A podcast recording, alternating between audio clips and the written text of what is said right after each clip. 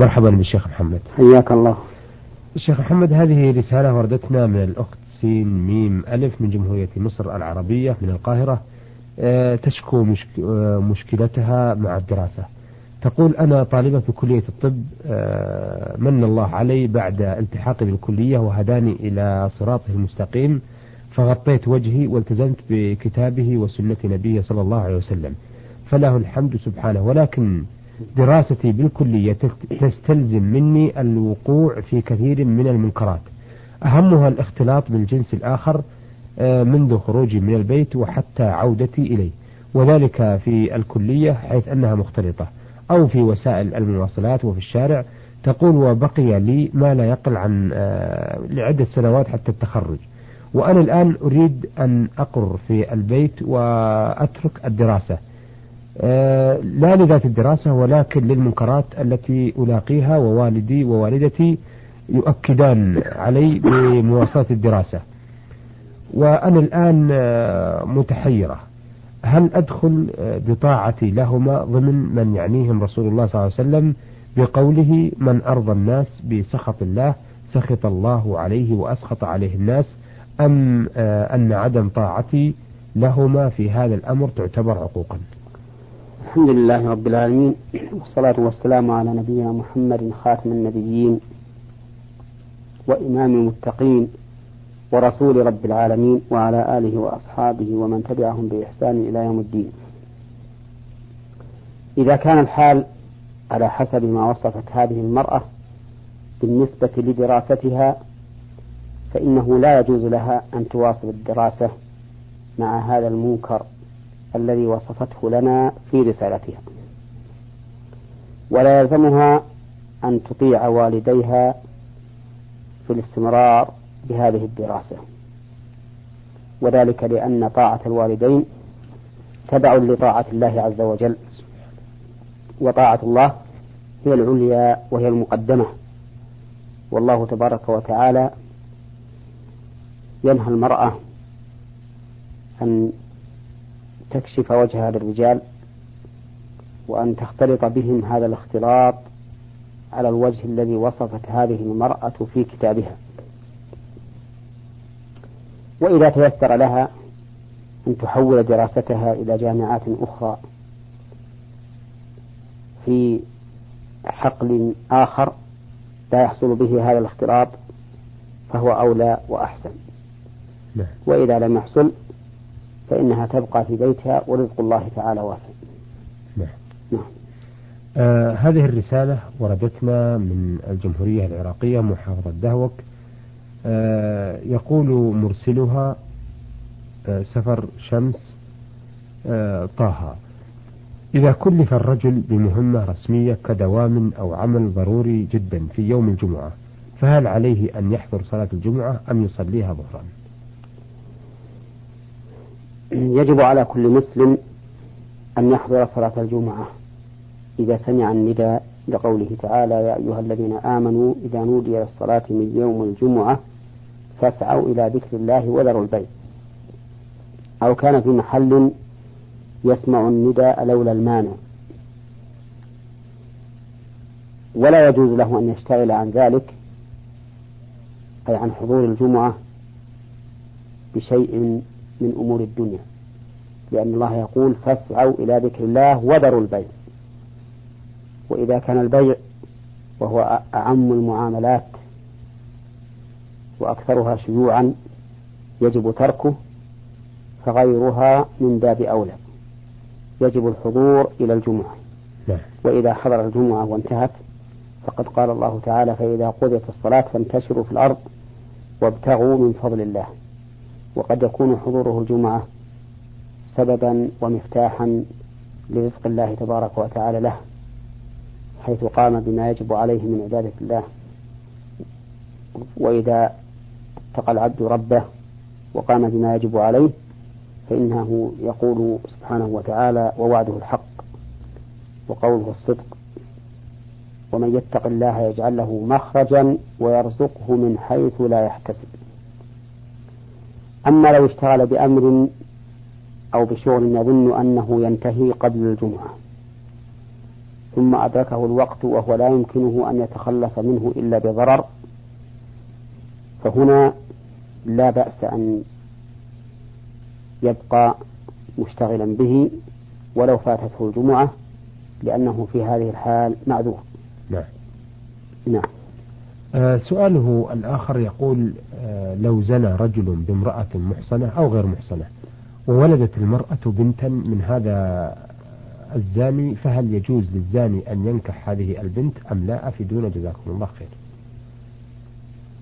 قبل الإجابة على سؤاله ينبغي أن يعلم المسلمون أن الزنا من كبائر الذنوب وأنه فاحشة من الفواحش.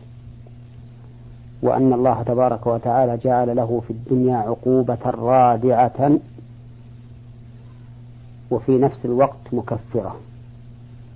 هذه العقوبة أنه إذا كان الزاني غير محصن وهو الذي لم يتزوج فإنه يجب أن يجلد مئة جلدة وينفى عن البلد لمدة سنة. وإن كان قد تزوج وحصل منه استمتاع كامل بزوجته فإن زناه بعد ذلك يوجب عليه الرجم بالحجارة حتى يموت.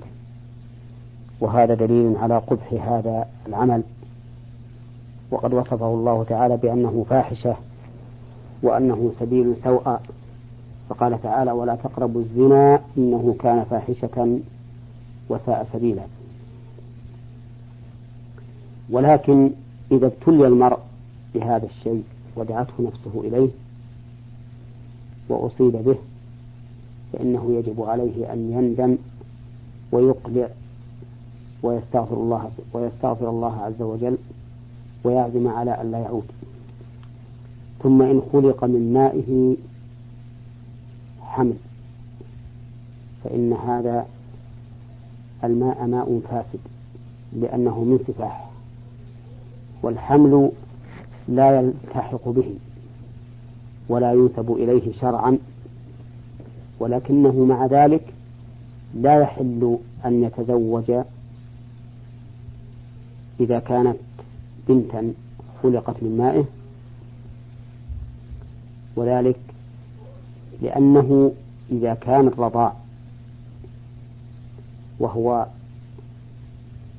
تغذي الطفل باللبن الناشئ عن حمل من رجل إذا كان هذا الرضاع يؤثر في تحريم الرضيعة بحيث تحرم على صاحب اللبن.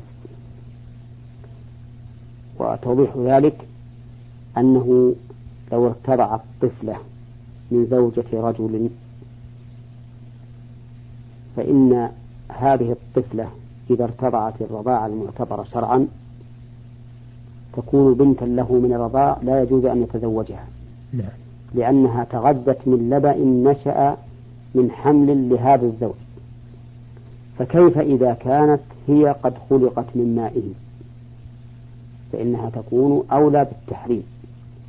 ولهذا نقول إن هذه الطفلة التي خلقت من ماء الزاني لا تعتبر بنتا له شرعا ولكنه لا يحل له أن يتزوجها ولا أن يتزوج أحدا من فروعها لأنها خلقت من ماء.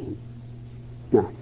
آه، من الجزائر وردتنا هذه الرسالة من السائل عين عين ألف جيم يقول في رسالته هل يجوز للمسلم أن يجمع بين زوجتيه في فراش واحد في ليلة واحدة؟ وماذا يترتب عن من على من فعل ذلك؟ العلماء رحمهم الله ذكروا أن مثل هذا الفعل يكره وأنه لا ينبغي أن يفعل لأنه يحدث غيرة بين الزوجتين. ولا يمكنه أن يقوم بالعدل بينهما في هذه الحال لأنه إن استدبر واحدة استقبل الأخرى وإن استقبل الأخرى استدبر الثانية وبهذا يفوت العدل الواجب قد يكون ذلك سببا يمنع كمال الاستمتاع بالزوجتين أو إحداهما. فلهذا كره العلماء رحمهم الله أن يجمع الرجل بين زوجتيه في فراش واحد. نعم. نعم. أيضا يقول السائل من الجزائر جاءت أحاديث كثيرة وصحيحة عن رفع اليدين في الصلاة في كل من الركوع والرفع منه والقيام للركعة الثالثة إلا أنه لم أعرف كيف أرفع عند القيام الثالثة هل في الجلوس أم بعد أن أستوي قائما؟ الحديث إذا رفع إذا قام من الجلسة للتشهد فإنه يرفع. فعند القيام يعتمد على ركبتيه فإذا انتصب قائما رفع يديه. نعم. آه رسالة وردتنا من الحائرة صاد ميم باء من المدينة المنورة. تقول فيها أنا امرأة متزوجة وعندي خمسة أطفال ومنذ مدة طويلة جدا وأنا في مشاكل مع زوجي من ناحية أنه يكذب علي كثيرا. في أغلب الأشياء وأزعل عليه وأطلب منه عدم الكذب علي فيحلف على المصحف بعدم الكذب علي مرة أخرى. ولكنه لم يستطع الصبر عن الكذب أبدا وأنا لا أستطيع الصبر على الكذب. والمشكلة الثانية أنه كثير الشك لدرجة أنه يشك مني في أقرب الناس إلي مثل ابنه الذي من آه، مرة أخرى. أرجو حل هاتين المشكلتين. حل هاتين المشكلتين ليست عندنا في الحقيقة. ليست ليست تلك مشكلة شرعية حتى يمكننا الإجابة عليها. ولكننا نرشد الأخت السائلة إلى طريق الحل هاتين المشكلتين. وذلك بأن تنظر هي وزوجها في جماعة أهل علم ودين ونظر حتى يجمعوهما على ما ينبغي أن يكون عليه من العشرة الحميدة والسيرة الطيبة. نعم. آه أيضا وردتنا رسالة من المرسل زيد عمر السابطي يقول فيها أنا زيد رضعت وأنا في صغري من المرأة هند رضعتين مع ابنتها مريم. وقد أنجبت هند ولدين ثم أنجبت زينب فهل يجوز لي أنا زيد بأن أتزوج زينب؟ علما بأنني لم أرضع من والدتها مع أختها الكبيرة سوى رضعتين. أفيدونا جزاكم الله عنا خير الجزاء. فائدتك أنه يجوز لك أن تتزوج بهذه المرأة التي ذكرت بل وبالمرأة التي أرضعتك رضعتين لأن الرضعتين لا أثر لهما في التحريم إذ لا يحرم من الرضاع بل لا يحرم من الرضاع إلا ما بلغ خمس رضعات فأكثر. فأما ما دون ذلك فليس له أثر هذا هو الراجح من أقوال أهل العلم. وبعض العلماء يرى أن المحرم ثلاث رضعات وبعضهم يرى أن التحريم يثبت برضعة واحدة. نعم. وإنما ذكرت لك هذا الخلاف لأجل أن تسلك سبيل الاحتياط إذا شئت وأن تتجنب ما فيه شبهة في آراء العلماء رحمهم الله. نعم. ولكن مع ذلك نقول إنها لا تحرم عليك. لأن الرضاع لا يثبت بالمرتين فقط. آه، من عبد الله بن سليمان الخريف آه، من الرياض وردتنا هذه الرسالة يقول آه، إن شخص توفي ولم يكن له ذرية فأوصى ولم يكن؟ لم يكن له ذرية. نعم. فأوصى أن البيت ضحية له ولوالديه وأنه قال ملعون بائعه وشاريه إلى أن يرث الله الأرض ومن عليها. والبيت الآن طايح منذ سنين أي أنه خرابة. لا يساوي شيء وأن المتوفى له أخ كبير في السن فماذا يعمل أو فماذا يعمل لكي يبري ذمته من هذه الوصية وهي موجودة معه الآن؟ وجزاكم الله عنا خير الجزاء.